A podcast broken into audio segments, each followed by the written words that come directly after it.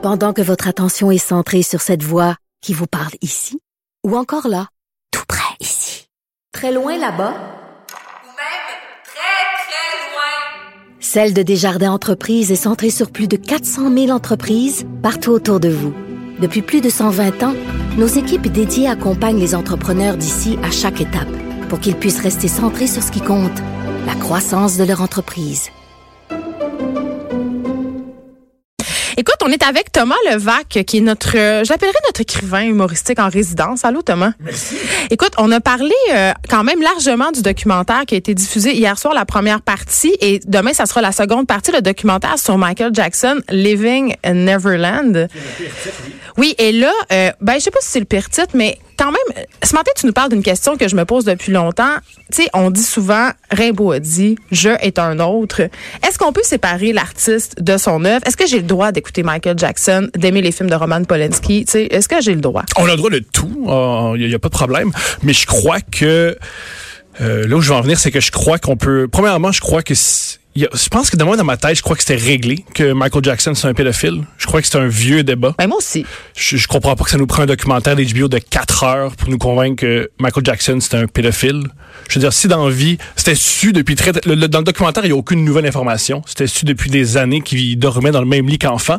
Et si tu dors, t'es un adulte qui dort dans le même lit que quelqu'un, c'est pour coucher avec. Mais c'était pas, son parent. De...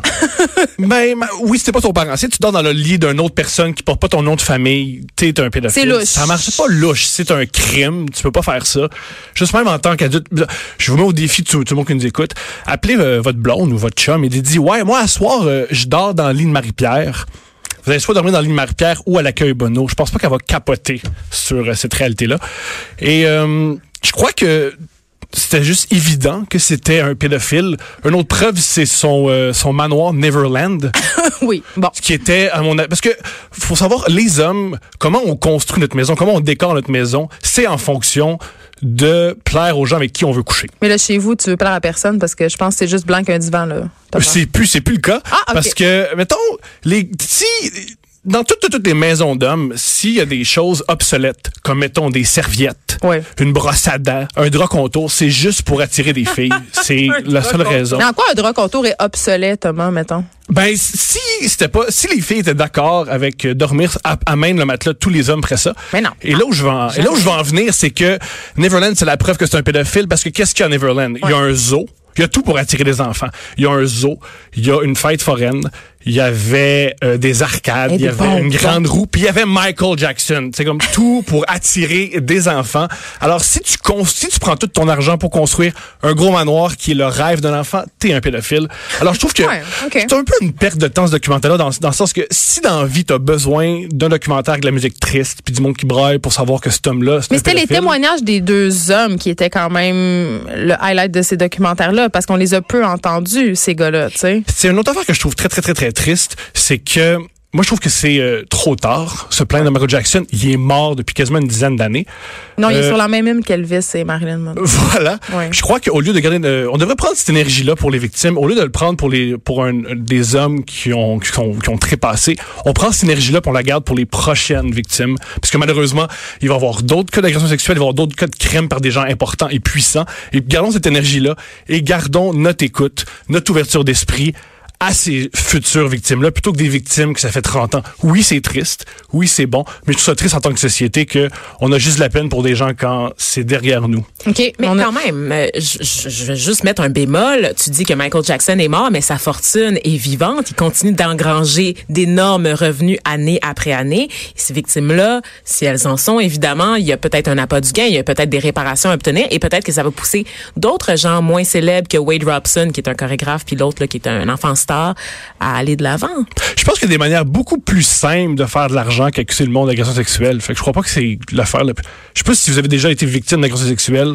Jamais vous êtes fait comme ah moi c'est quoi? M'en faire une pièce avec ça. Moi pour l'avoir vécu, jamais je me suis fait hey sais quoi? On m'a violé m'a payé mon Ben, loyer Il y a quand même la voie d'écrire que- un livre qui est quand même payante. Ça peut, euh, ça peut. Euh, ben, t'es écrivaine. Je pense que c'est pas la manière. Je pense que tu as plus d'argent ici qu'avec tes romans, là. Ah, c'est encore drôle. non, mais un livre sur mon agression, c'est sûr que ça ferait vendre des copies. Tu sais, il y a quand même, il y a quand même des gens qui font des livres sur leur agression puis qui vendent beaucoup de copies. Mais ça, c'est un autre débat. Mhm. Mais euh, moi, ce que j'ai envie de te demander, c'est bon, c'est sûr qu'on pourrait prendre l'argent de, de Michael Jackson, euh, ses profits, puis peut-être les rediriger vers des associations de victimes. Ça pourrait être une. Mais Moi, j'aurais deux euh, hypothèses. Par rapport Oui. à ta première question auquel Oui, j'ai pas ça. répondu parce que j'ai fait une chronique sans t'écouter.